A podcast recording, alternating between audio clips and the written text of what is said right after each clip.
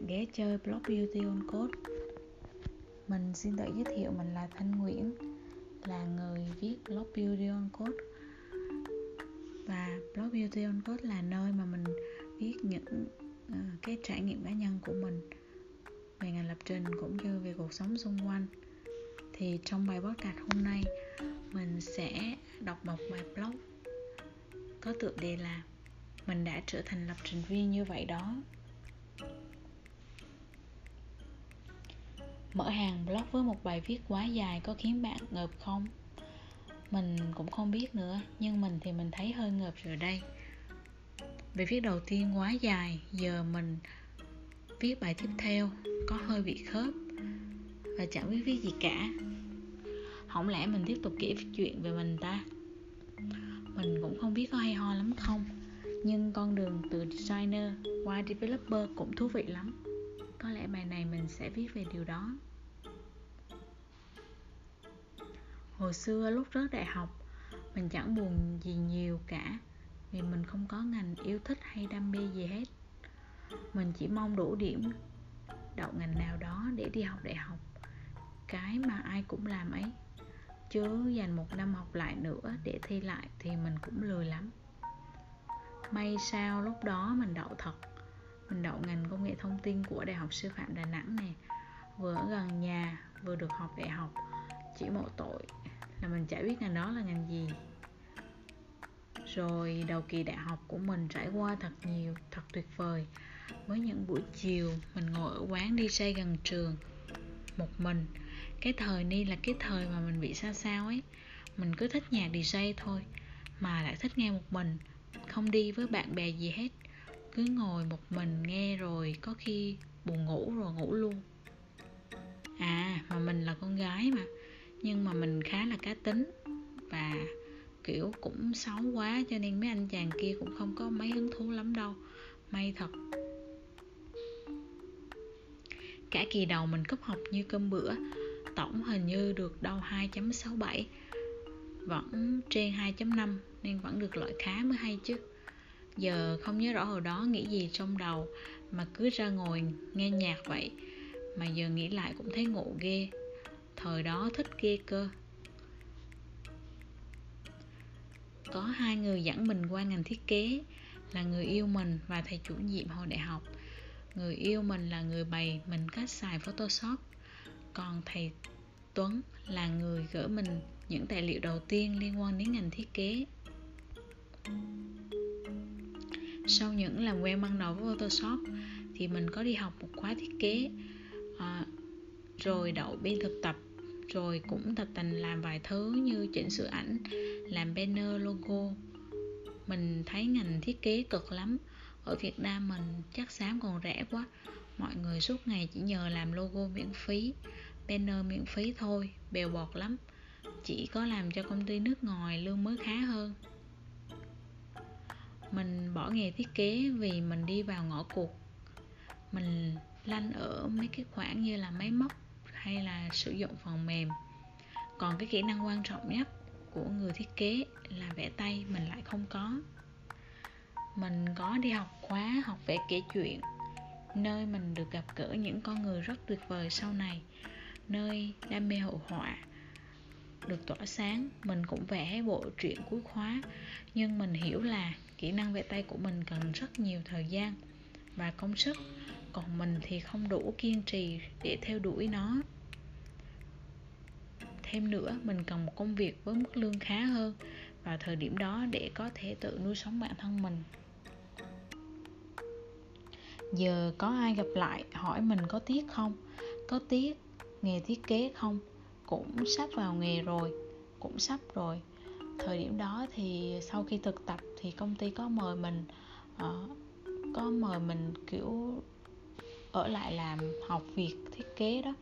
Mà mình đã từ chối và mình cũng mình đã chuyển qua vị trí ờ, business design à business analyst.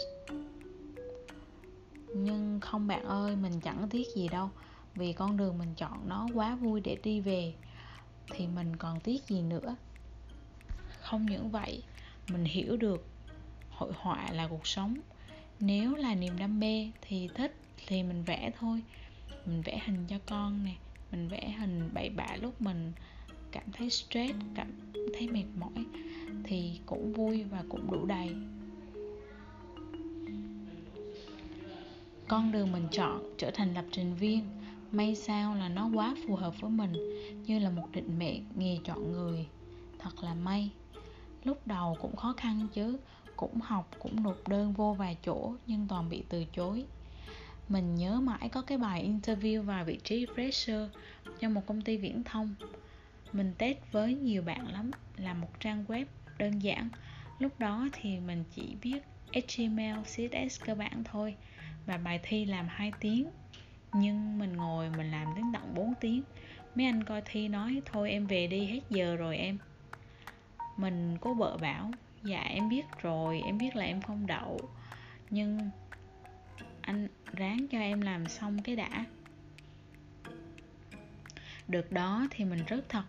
Lúc mà mình biết bootstrap, lúc đó mà mình biết bootstrap thì hẳn là mình đã đậu công ty đó rồi. May là không đậu. Lần cuối cùng mình phỏng vấn đến nay cũng đã là 5 năm rồi.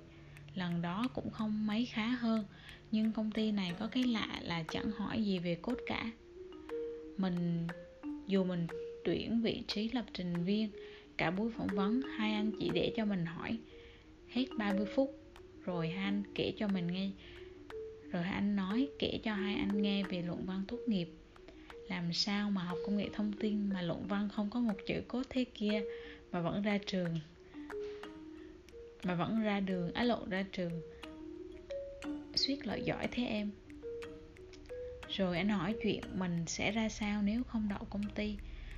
Thì nghe ngô bảo rằng dạ nếu không đậu thì em đi em tiếp tục dạy kèm sống đỡ. Rồi học tiếp những thứ mình thiếu rồi nộp hồ sơ tiếp chỗ khác thôi anh. Vậy đó với HTML, CSS và một cái đầu ngây ngô mình đã trở thành lập trình viên như thế đó. Bạn thấy đó thế không phải là nghề chọn người thì còn là gì nữa.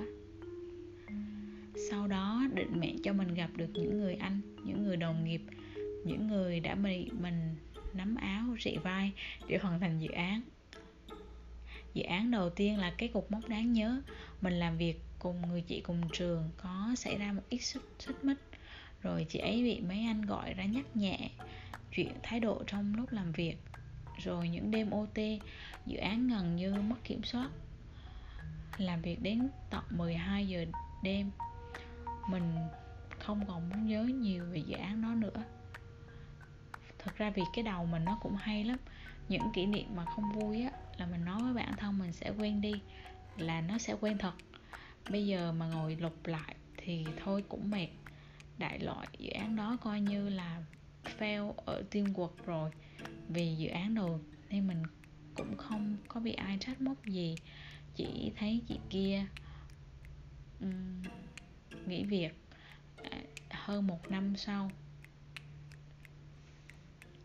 Hình như cái đó cái gì cũng phải trải qua một lần tơi tả thì mới có lần thứ hai lần thứ ba tơi tả hơn. Dự án thứ ba mình làm cùng với một anh mà mình coi là người anh trong nghề luôn theo sát hỗ trợ mình mình đã trưởng thành sau dự án này rất nhiều. Hiểu được giá trị của bản thân. Hiểu được con đường mình đi, hiểu được thế nào là một lập trình viên, thế nào là cốt của mình. Trong suốt khoảng đường đó, cũng có người chưa từng cùng làm dự án, nhưng có bất cứ lúc nào có câu hỏi thì mình đều có thể hỏi được. Người đó là đại ca, người đi cùng mình từ ngày đầu, bước chân vào công ty đến nay. Từ đó đến nay, kể những người support mình thì chắc cũng là một danh sách khá dài, vì văn hóa công ty của mình là văn hóa mentor mà. Trong con đường này, máu thì không, nhưng nước mắt và mỏi mắt với đau lưng thì có. Con đường này giúp mình rất nhiều trong cuộc sống, giúp đỡ được nhiều người và hoàn thành được rất nhiều thứ. Hẳn đó là món quà và cuộc sống đã ban tặng cho mình. Bạn có muốn đi con đường này không? Beauty on Code. Cảm ơn bạn đã lắng nghe.